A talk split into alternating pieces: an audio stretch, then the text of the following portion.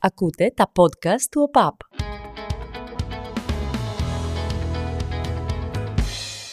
Σήμερα συμπληρώνεται μια εβδομάδα από την τραγωδία των Τεμπών, σε μία από τις ε, δυσκολότερες εβδομάδες που έχει ζήσει η χώρα μας τα τελευταία χρόνια.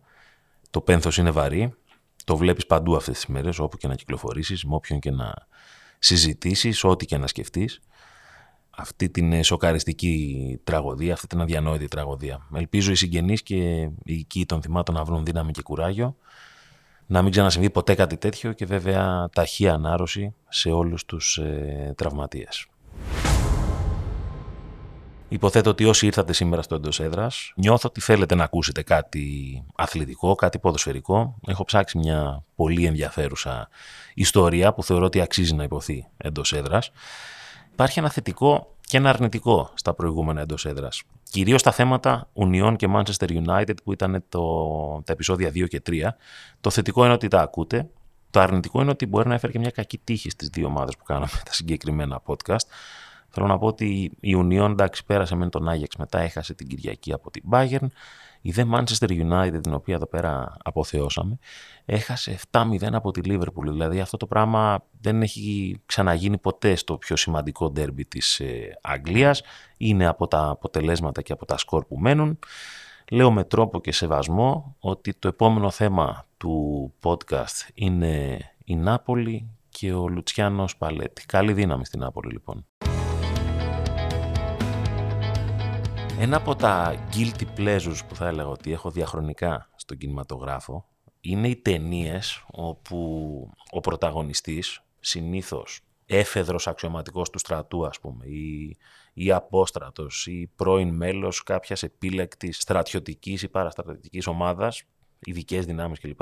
Βγαίνει από τον πάγο, επανέρχεται μέσα στη διάρκεια της ταινίας στον παλιό του ρόλο και μέσα σε 90-95 λεπτά όσο κρατάει η ταινία πλακώνει στο ξύλο καμιά διακοσαριά άτομα μόνος του ας πούμε και τα θέματα αυτών των ταινιών συνήθως είναι είτε η προστασία ενός σημαντικού προσώπου για ένα ταξίδι που θα κάνει. Πολλές φορές υπάρχει και ερωτική σχέση μεταξύ του πρωταγωνιστή και της ε, κυρίας κοπέλας που πρέπει να προστατεύσει ή η αποτροπή κάποιας προσυδειασμένης επίθεσης σε ένα σημαντικό κέντρο, κάτι τέτοιο. Όλες αυτές οι ταινίες συνήθως ξεκινάνε με ένα συγκεκριμένο πρώτο πλάνο, το οποίο αποτυπώνει τον ε, πρωταγωνιστή σε μια φάρμα, σε ένα ράτζο, σε ένα απομονωμένο σπίτι. Ο πρωταγωνιστής που στη συνέχεια θα, θα δείρει όλο αυτόν τον κόσμο, ας πούμε, για να προστατεύσει, έχει βρεθεί σε μια τρομερή ηρεμία. Συνήθως υπάρχει ένα σκύλος με τον οποίο έχει μια πολύ καλή σχέση, άλογα, κάνει αγροτικές εργασίες και διαπιστώνει μια πομπή από μακριά, ας πούμε από δύο-τρία τζιπ τα οποία έρχονται για να τον ε, επαναδραστηριοποιήσουν και σου λέει τι θέλετε εδώ, δεν πρόκειται να το κάνω, ξέρεις ότι δεν έχω καμία σχέση με όλα αυτά πλέον. Συνήθως έχει αδικηθεί είτε από κάποια ε, γρήγορη ας πούμε συνταξιοδότηση ή αποστρατεία ή κάτι του έχει στοιχήσει. Τέλος πάντων, πείθεται προφανώς και ξεκινάει η ταινία. Είναι κάτι που λατρεύω να βλέπω και τώρα με όλες αυτές τις ταινίες που υπάρχουν και το πόσο εύκολα προσβάσιμες είναι, νομίζω ότι μπορείτε να το κάνετε εικόνα. Κάτι αντίστοιχο με αυτό που σας ε, περιγράφω είχα δει πριν από τρία χρόνια από το κανάλι της Serie στο YouTube όπου επισκέπτεται το συνεργείο των ε, Λουτσιάνο Σπαλέτη. Ο Λουτσιάνος Σπαλέτη είναι ένας από τους πιο γνωστούς προπονητές στην Ιταλία και το καλοκαίρι του 2020, στην εποχή του κορονοϊού, είναι χωρίς ομάδα για κάποια χρόνια. Πηγαίνει λοιπόν εκεί το κανάλι της ΕΡΙΑ με φοβερά πλάνα από πάνω drone που δείχνουν τη δική του φάρμα στην Τοσκάνη, κοντά στη Φλωρεντία, κοντά στην, ε, στη γενέτειρά του δηλαδή, και εκείνος με αφορμή ένα παιχνίδι τότε της ε, Ρώμα με την Ίντερ, των δύο τελευταίων ομάδων που είχε προπονήσει ο Λουτσιάνος Παλέτη, δείχνει απομονωμένος και τον ρωτάνε την άποψή του για το παιχνίδι.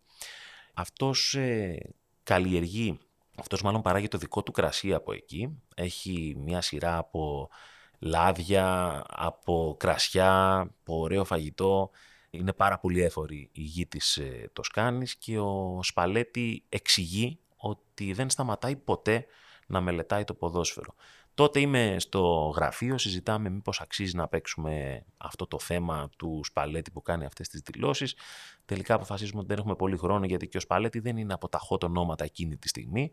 Αλλά μου κάνει εντύπωση το πόσο συνδέει αυτή την ε, αποστρατεία του με το ότι μελετάει την επόμενη του κίνηση. Φαινόταν δηλαδή από τις δηλώσεις του ότι κάτι ετοίμαζε.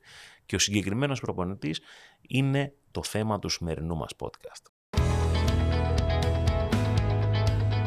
Ανάμεσα στα δικά του κρασιά, στα άλογα, στον ήλιο, στο πετρόκτη, στο σπίτι και με πολλές φανέλες ποδοσφαιριστών που είτε προπόνησε ως παλέτη είτε αντιμετώπισε ως ε, αντίπαλος, σκέφτομαι ένα, ένα μεγάλο what if για τος Σπαλέτη. Δηλαδή, αυτός ο άνθρωπος στην δεκαετία του 2000 θα μπορούσε σίγουρα να είναι ένας από τους ε, προπονητές που θα ήταν σε ένα επίπεδο αντίστοιχο με εκείνους που κατέκτησαν τους τίτλους μεταξύ του 10 και του 20 γιατί είναι ένας προπονητής ο οποίος και είχε εμπνεύσει και είχε καινοτομήσει και είχε κάνει τη διαφορά είχε βρει νέους τρόπους επίθεσης που μετέπειτα αφομοιώθηκαν από σπουδαίες προσωπικότητες του αθλήματος.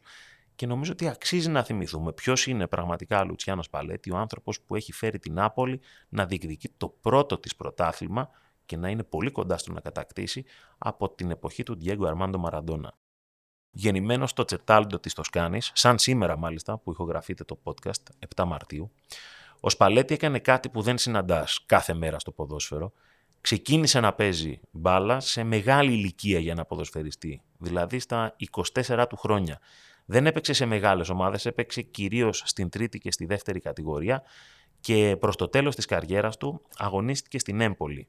Εκεί τελείωσε γύρω στα 34-35 στα μέσα της δεκαετίας του 90. Η Έμπολη είναι δεδομένα η ομάδα της καρδιάς του, είναι η ομάδα με την οποία ταυτίστηκε στην αρχή της ε, προπονητικής του καριέρας, η ομάδα που του έδωσε το πρώτο έναυσμα να πει ότι τώρα θα αρχίσω να είμαι, να είμαι προπονητής.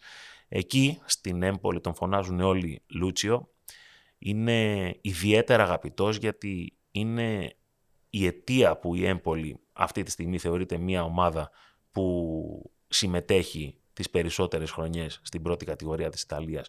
Τον λατρεύουν το Σπαλέτη εκεί πέρα, ακόμα και άνθρωποι που δεν τον πρόλαβαν ως προπονητή ή ως παίκτη στην ομάδα, γιατί αναγνωρίζουν στο πρόσωπό του ότι είναι εκείνος που έκανε την Έμπολη να είναι μεγαλύτερη από αυτό που ήταν πριν την αναλάβει. Θέλουν δηλαδή ο Σπαλέτη να κερδίζει όποτε και να παίζει, αρκεί να μην είναι κόντρα στη δική τους ε, ομάδα. Πήρε την Έμπολη στην τρίτη κατηγορία της ε, Ιταλίας και την οδήγησε με συνεχείς ανόδους στη Σέρια μέχρι το 98. Περνάει από τη Βενέτσια και μετά στην Ουντινέζε όπου κάθεται τρία χρόνια. Έρχεται μια κορύφωση για την Ουντινέζε που δεν είχε συμβεί ποτέ στο παρελθόν. Την οδηγεί στην τέταρτη θέση στο Champions League και από αυτή του την πορεία στην Ουντινέζε βλέπει κάτι στο πρόσωπό του η Ρώμα και αποφασίζει να επενδύσει σε εκείνον το 2005.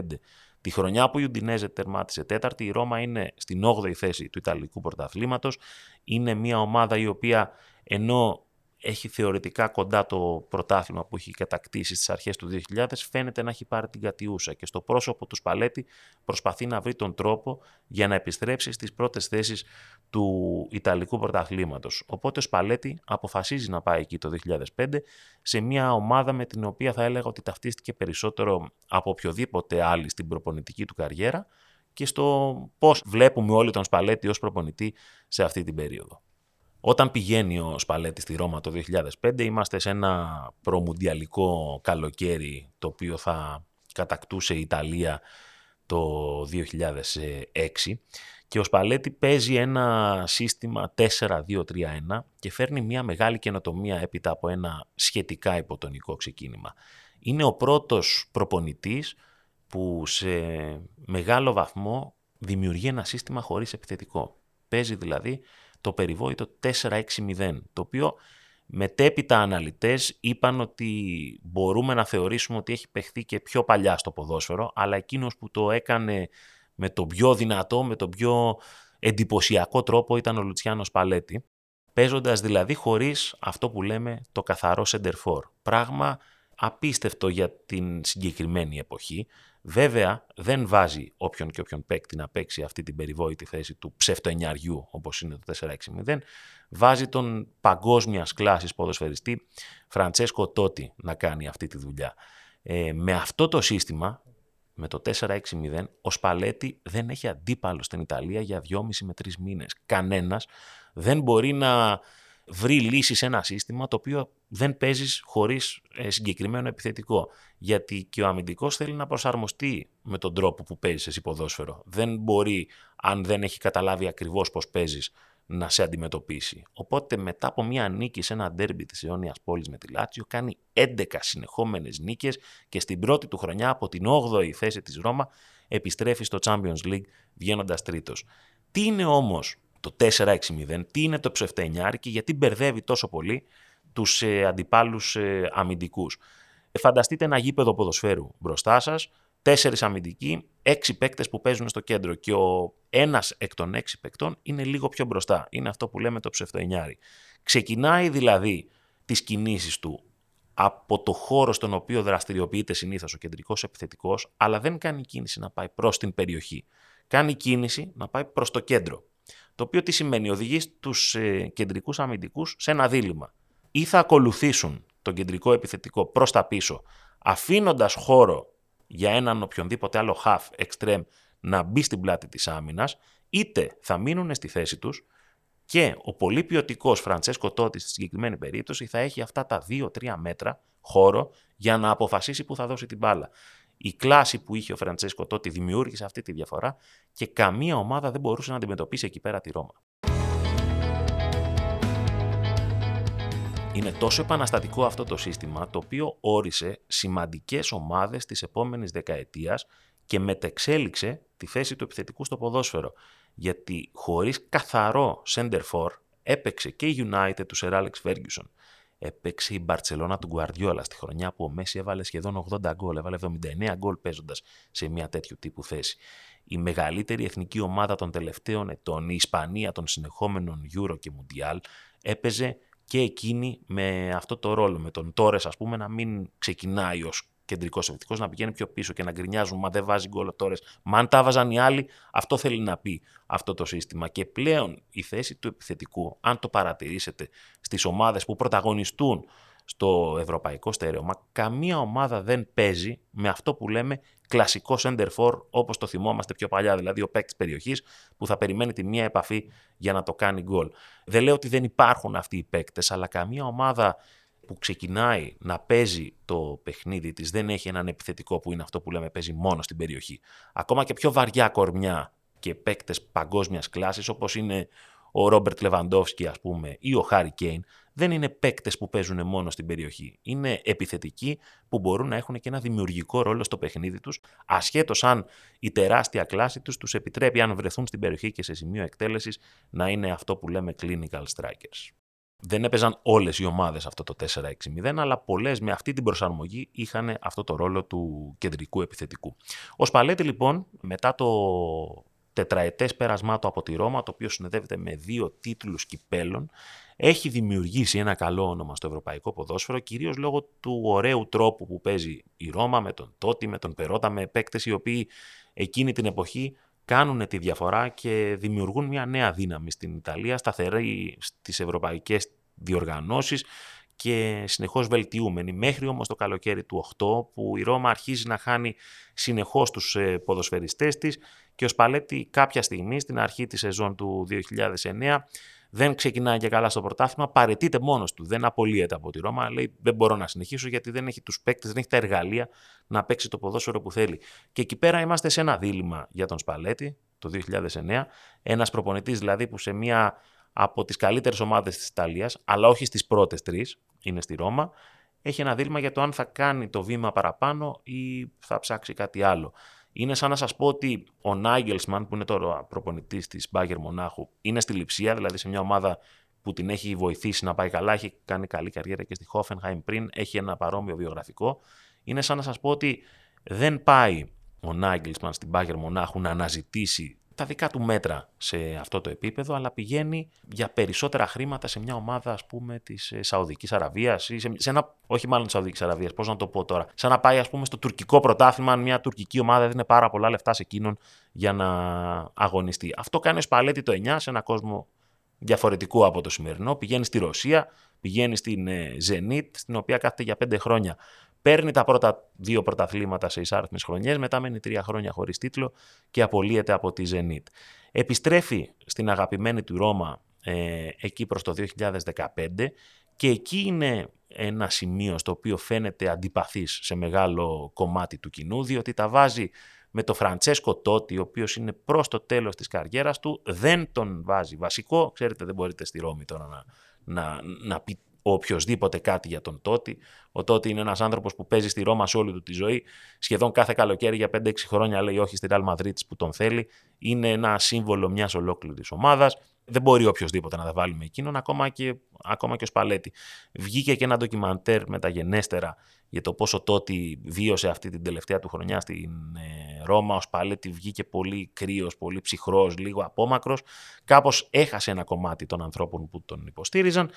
Και στη συνέχεια μετά τη Ρώμα όπου φεύγει και την έχει οδηγήσει και πάλι στην Ευρώπη, πηγαίνει στην Ίντερ, με την οποία δεν κάνει κάτι το τρομερό η αλήθεια είναι, αλλά Πολλοί φίλοι της Ίντερ θα βρεθούν να πούν ότι ο Σπαλέτης αυτή τη διετία που μας ανέλαβε εκεί λίγο πριν το 19 είναι εκείνος που άρχισε σιγά σιγά να προλυαίνει το έδαφος, να μας βάζει στη σωστή βάση, να μας επιστρέψει εκεί που θέλουμε, δηλαδή στο δρόμο του Champions League για να έρθει ο Κόντε και να πάρει το πρωτάθλημα του 2021.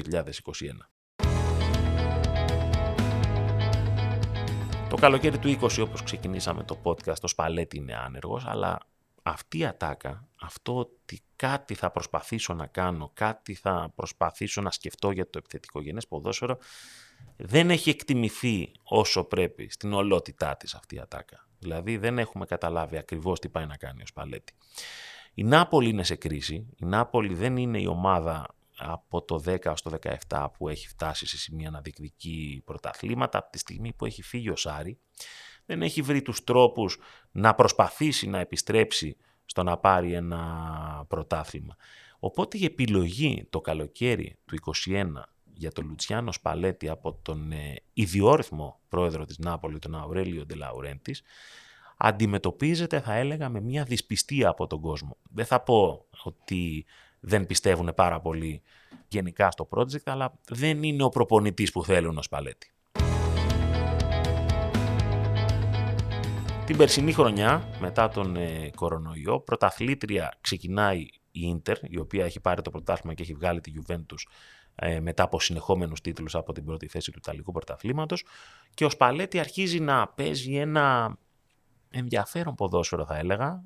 Η Νάπολη πηγαίνει καλά, παίρνει μεγάλες νίκες και ούτε λίγο ούτε πολύ κάνει title challenge, δηλαδή μέχρι την 32η, 33η αγωνιστική του πρωταθλήματος μπορεί να θεωρηθεί μια άξια διεκδικήτρια. Χάνει τελικά το πρωτάθλημα από τη Μίλαν και την Ίντερ, από τη Μίλαν δηλαδή το χάνει αλλά η Ίντερ βγαίνει δεύτερη, με διαφορά περίπου 7 βαθμών, όμως κάτι φαίνεται να πηγαίνει καλά, κάτι φαίνεται να αλλάζει και αυτό αποτυπώνεται με το ότι η Νάπολη επιστρέφει στο Champions League μετά από χρόνια. Τι γίνεται όμως το καλοκαίρι του 2022 για να παρουσιάσει η Νάπολη αυτό το επικό ποδόσφαιρο που βλέπουμε από την αρχή της χρονιάς; Παίρνει πέντε παίκτες που είναι πρωταγωνιστές, αλλά σε ομάδες μικρότερης κατηγορίας. Παίρνει τον Κύμα από τη Φενέρμπαρτς, έναν κεντρικό αμυντικό, ο οποίος είναι και ψηλός, είναι και δυνατός, αλλά μπορεί και να παίξει με την μπάλα στα πόδια.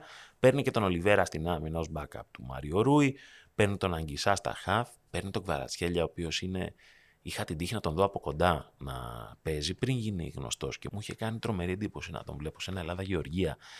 Μιλάμε για παιχταρά, μιλάμε για έναν ε, ποδοσφαιριστή που χαίρεσαι να τον βλέπεις, το απολαμβάνεις. Δεν, δεν είναι αυτό το τυποποιημένο ένας παίκτης, ο οποίος θα κάνει όλα με ένα συγκεκριμένο τρόπο, όπως πρέπει κλπ. Είναι ένας παίκτης ο οποίος δεν ξέρεις τι θα κάνει όταν έχει την μπάλα, κυριολεκτικά. Και αυτό το πράγμα η άνεση που τα κάνει, το πόσο αλέγκρος είναι, σου δίνει την αίσθηση ότι μπορεί να το κάνεις και εσύ. Βέβαια, αν μπορούσες να το κάνεις εσύ, δεν θα ήμουν εδώ πέρα να σας τα λέω, θα τα έκανα και εγώ στο γήπεδο. Αλλά μιλάμε, είναι, τα, τα κάνει όλα να φαίνονται τόσο απλά, χωρίς να κουράζεται. Είναι κάτι πολύ απλό για εκείνον. Και γι' αυτό θεωρώ ότι έχει γίνει τόσο μεγάλη συζήτηση με εκείνον, γιατί τα κάνει με έναν τρόπο που μας θυμίζει ένα ποδόσφαιρο πιο ε, ανεπιτίδευτο, λίγο πιο χαλαρό. Όχι όλα ακριβώς όπως πρέπει να τα θέλει ο προπονητής, ας πούμε. Έχει πάρει και το Ρασπαντόρι, ο οποίος του δίνει πάρα πολλές λύσεις και έχει μια ομάδα που αλληλοσυμπληρώνεται όπως θα δούμε και στη συνέχεια. Από όλες τις δηλώσεις, για όσους δεν το ξέρετε, και μην με πείτε γρουσούς, γιατί έχασε η Νάπολη από τη Λάτσιο πριν το podcast έτσι, την Παρασκευή. Η Νάπολη είναι στο συν 15 από τη δεύτερη Ίντερ. Έχει 21 νίκες, δύο ισοπαλίες, δύο ήττες. Η δεύτερη ήττα έγινε μόλις τώρα την προηγούμενη Παρασκευή. Έχει πει λοιπόν ο Σπαλέτη α, σε αυτή την πορεία της χρονιάς που περιλάμβανε και τεράστιες νίκες στο Champions League επί της Liverpool, μια ομάδα που χαιρόσουν να τη βλέπεις, έχει κάνει και αποφασιστικό βήμα πρόκρισης στους 8 του Champions League. Έχει πει λοιπόν ο Σπαλέτη μια δήλωση που με έκανε να ψάξω λίγο περισσότερο τι ακριβώς εννοεί. Μιλάμε για τον ίδιο άνθρωπο που έφερε το 4-6-0, έπαιζε 4-2-3-1 στην Άπολη, αυτά που λέγαμε νωρίτερα. Και λέει ο Σπαλέτη τον Νοέμβριο του 2022 δεν υπάρχουν πλέον συστήματα, δεν έχουν καμία επίδραση στο ποδόσφαιρο. Τα πάντα έχουν να κάνουν με το χώρο. Πρέπει να είσαι γρήγορος στο να βρεις το κοινό χώρο, να ξέρεις τη σωστή στιγμή που πρέπει να αρχίσεις να τον εκμεταλλεύεσαι και κυρίως να έχεις το θάρρος να ξεκινάς να αναζητάς αυτό το χώρο ακόμα και αν βρίσκεσαι σε πίεση. Η στατιστική κυριαρχία της Νάπολη είναι δεδομένη στο Ιταλικό πρωτάθλημα. Είναι ξεκάθαρο ότι έχει την καλύτερη άμυνα και την καλύτερη επίθεση με 58 γκολ υπέρ και 16 κατά. 19 γκολ έχει η Λάτσιο παθητικό που είναι η δεύτερη καλύτερη άμυνα. 46 γκολ, δηλαδή 12 λιγότερα, έχει η Ίντερ που είναι στη δεύτερη θέση της βαθμολογίας. Αυτό αποτυπώνεται και σε πιο εξειδικευμένα στατιστικά με την ε, Νάπολη αν τη βάλουμε σε ένα πίνακα σύγκρισης σε σχέση με τις υπόλοιπες ομάδες του πρωταθλήματος, είναι πάνω από τους μέσους όρους όπως είναι προφανές, αφού είναι και στην πρώτη θέση της βαθμολογίας, αλλά έχει 6 goals περίπου 2-15 ανά παιχνίδι, δηλαδή για τους αγώνες ας πούμε στους οποίους ε, παίζει πρέπει να σημειώσει 2,15 γκολ βάσει στατιστικής απεικόνησης που υπάρχει από τις ευκαιρίες τις οποίες δημιουργεί και δέχεται περίπου 1,15, όχι περίπου ακριβώς, ανά παιχνίδι. Αυτό δείχνει ότι σκοράρει περισσότερο από το μέσο όρο του Ιταλικού πρωταθλήματος που είναι στο 1,5, ενώ στο παθητικό είναι πολύ πιο κάτω, 1,5 γκολ δέχεται κατά μέσο όρο η οποιαδήποτε Ιταλική ομάδα, 1,15 η Νάπολη, με 58 γκολ έναντι 31 που είναι στο μέσο όρο του Ιταλικού πρωταθλήματος.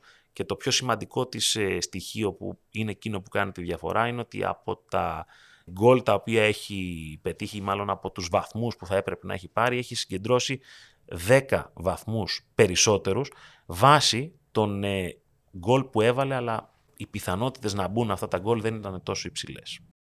Κυρίαρχος ποδοσφαιριστής της ο Βίκτορο Σίμεν με 19 γκολ, 3 assist. Το Κβαρατσχέλια, ο οποίος έχει πετύχει 10 γκολ και έχει και 9 assist με ποδοσφαιριστές οι οποίοι γενικότερα βοηθάνε πάρα πολύ στον τρόπο που παίζει ο Λουτσιάνος Παλέτη και τον οποίο θα προσπαθήσω να, να σας εξηγήσω από αυτά που έχω καταλάβει εδώ στο τελευταίο κομμάτι του podcast.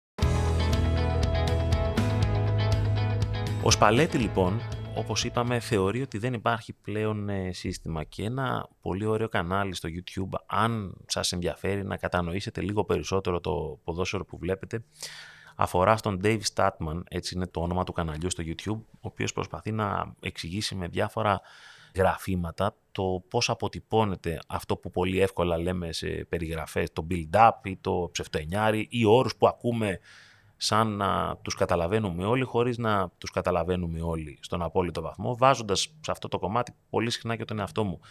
Με βάση αυτό που είπες ο Σπαλέτη, ότι ο χώρος είναι το πιο σημαντικό πράγμα το οποίο πρέπει να αναζητάς στο ποδόσφαιρο, ο Σπαλέτη έχει δύο με τρεις τρόπους που αντιμετωπίζει το άθλημα όπως και όλοι οι προπονητές. Προφανώς χωρίζεται σε δύο κατηγορίες, όταν επιτίθεσαι και όταν αμήνεσαι. Και αυτό το transition το περιβόητο, δηλαδή από τη στιγμή που θα κλέψεις την μπάλα ή θα χάσεις την μπάλα, το πόσο γρήγορα θα προσαρμοστείς στην αλλαγή συνθήκης του παιχνιδιού, είναι και αυτό που κάνει τις ε, ομάδες να ξεχωρίζουν από καλέ σε καλύτερες, σε πάρα πολύ καλές και σε σχεδόν άριστες που είναι κάποιες. Η Νάπολη λοιπόν, αν μπορούμε να το βάλουμε σε ένα καλούπι αριθμητικό, παίζει θεωρητικά ένα 4-3-3. Επαναλαμβάνω όμως ότι αυτό το πράγμα είναι ένα σύστημα το οποίο υπάρχει ουσιαστικά μόνο στο γράφημα των συνθέσεων στην αρχή του παιχνιδιού, διότι εν της πράγμαση αυτό το πράγμα δεν βγαίνει ποτέ, δεν, δεν θα δεις στην Νάπολη να παίζει αυτό το σύστημα, γιατί σε κάθε συνθήκη του παιχνιδιού αυτό το κομμάτι διαφοροποιείται. Η Νάπολη λοιπόν στα περισσότερα παιχνίδια που αγωνίζεται είναι σε δημιουργικό ρόλο, δηλαδή αντιμετωπίζει μια οργανωμένη άμυνα. Τι πρέπει να κάνεις αν έχεις μια οργανωμένη άμυνα και εσύ βρίσκεσαι στο δεύτερο μισό του γηπέδου; Προσπαθείς να υπερφορτώσεις τη μία πλευρά, γιατί αν δεις το ποδόσφαιρο από πάνω ε, και δεις το συγχρονισμό που γίνεται από επίθεση και από άμυνα, είναι σαν να βλέπεις ένα μεγάλο χορευτικό για το πώς μια άμυνα τοποθετείται από ένα σημείο του γηπέδου και πηγαίνει σε ένα άλλο. Όταν έχεις την μπάλα λοιπόν, ο στόχος σου είναι να υπερφορτώσεις τη μία πλευρά, τη δεξιά, ας το πούμε έτσι για να το κάνουμε πιο, πιο απλό, και να δημιουργήσεις με κάποιο τρόπο ένα μεγαλύτερο κενό από την αριστερή πλευρά. Δηλαδή εννοείσαι από τα δεξιά, ο στόχος σου είναι να μεταφέρεις γρήγορα το παιχνίδι από την άλλη πλευρά για να δημιουργήσεις συνθήκες απομόνωσης επιθετικού με αμυντικού. Είτε σε συνθήκες ένας εναντίον ενός, είτε ακόμα καλύτερα σε συνθήκες δύο εναντίον ενός, αν μπορέσει να συγχρονιστεί η πάσα με τον αριστερό back και τον αριστερό extreme για να βάλουν στη μέση έναν αμυντικό. Η Νάπολη λοιπόν με αυτόν τον τρόπο και πολύ γρήγορες πάσες που γίνονται από τη μία πλευρά του γηπέδου δημιουργεί γρήγορα την αλλαγή παιχνιδιού για να παιχτεί η μπάλα στα αριστερά. Αυτό είναι ένα βασικό σενάριο. Το δεύτερο της είναι ότι η Νάπολη προσπαθεί ζητάει την πίεση του αντιπάλου της, ξεκινώντας να παίζει ποδόσφαιρο από πολύ πίσω. Έχει δηλαδή ένα σύστημα, αν μπορώ να το πω έτσι, 4-2-1, χωρίς να συνυπολογίζουμε τους επιθετικούς της ποδοσφαιριστές, οι οποίοι σε αυτό το 4-2-1 είναι μέσα στην περιοχή της Νάπολη και ζητούν την πίεση από τον αντίπαλο όσο παίκτες και να φέρει ο αντίπαλος, πάντα θα είναι λιγότεροι από τους 7 της Νάπολη, οι οποίοι προσπαθούν να δημιουργήσουν από πολύ νωρίς τις συνθήκες επίθεσης. Και αν πιεστούν πάρα πολύ, αυτό που λέει ο Σπαλέτη, ότι πρέπει να έχεις το θάρρος να βρεις τους χώρους, αν πιεστούν πολύ, τα δύο πολύ καλά back που έχει η Νάπολη με τα πόδια, Ραχμάνι και Κιμ, παίρνουν το ρίσκο, βρίσκουν το θάρρος που έλεγε ο Σπαλέτη, να βγουν προς τα μπροστά και είτε να ψάξουν τους επιθετικούς που είναι απομονωμένοι μπροστά μαζί με τους αμυντικούς της αντίπαλης ομάδας, είτε να ψάξουν μία παλιά τρύπα που θα βγάλει τους επιθετικούς της Νάπολης στον κενό χώρο. Αυτός ο τρόπος παιχνιδιού μοιάζει απλός, αλλά το να παίζεις απλά ποδόσφαιρο είναι το πιο δύσκολο πράγμα. Γιατί έτσι όπως τοποθετούνται οι αμυντικοί πάνω σου, πρέπει να έχεις μια γρήγορη σκέψη για να μπορέσεις να βγεις από μια δύσκολη συνθήκη. Το κλειδί του Σπαλέτη που λέει ότι δεν είναι το ποδόσφαιρο πλέον συστήματα είναι ότι δεν περιορίζει τα χαφ του, τους αμυντικούς του μέσους δηλαδή, ή τους κεντρικούς μέσους, όπως θέλετε πείτε το, δεν τους περιορίζει σε έναν συγκεκριμένο χώρο που πρέπει να δραστηριοποιούνται. Όλοι αλλάζουν συνέχεια θέσεις, δεν είναι κανένας συνεπής ακριβώς στη θέση που πρέπει να είναι και οι γρήγορες πάσες, το γεγονός ότι όλοι βρίσκονται κοντά, δίνει τη δυνατότητα πολλών επιλογών στα χαφ που υπάρχουν. Και αυτό κάνει την Νάπολη τόσο διαφορετική σε σχέση με τις υπόλοιπες ε, ομάδες, το πόσο γρήγορα μπορεί να βρει αυτούς τους χώρους. Όμως, ο Σπαλέτη έχει καταφέρει από τους παίκτες που αναφέραμε νωρίτερα να έχει δημιουργήσει μία ομάδα επιθετικών η οποία αλληλοσυμπληρώνεται σε πράγματα τα οποία μπορούν να σου δώσουν, να σου προσφέρουν διαφορετικά σενάρια αγώνα.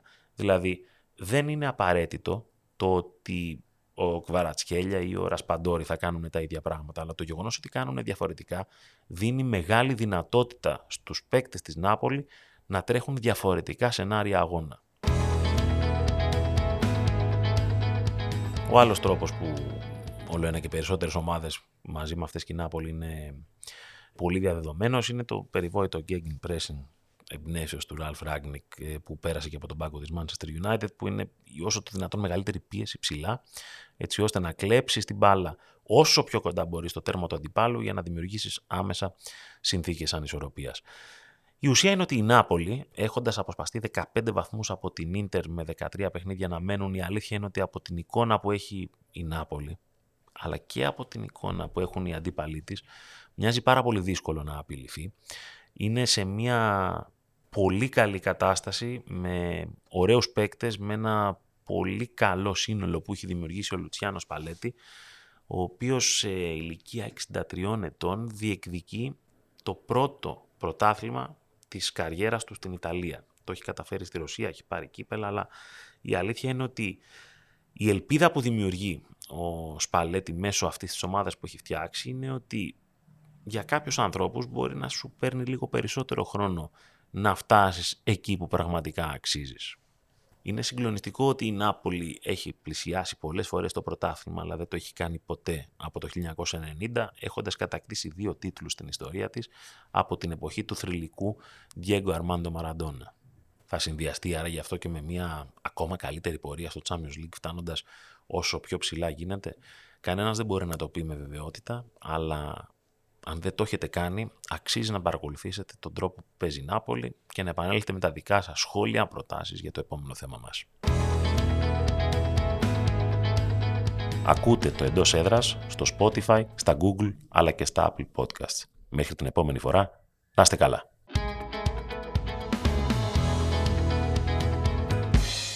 Ακούτε τα podcast του ΟΠΑΠ.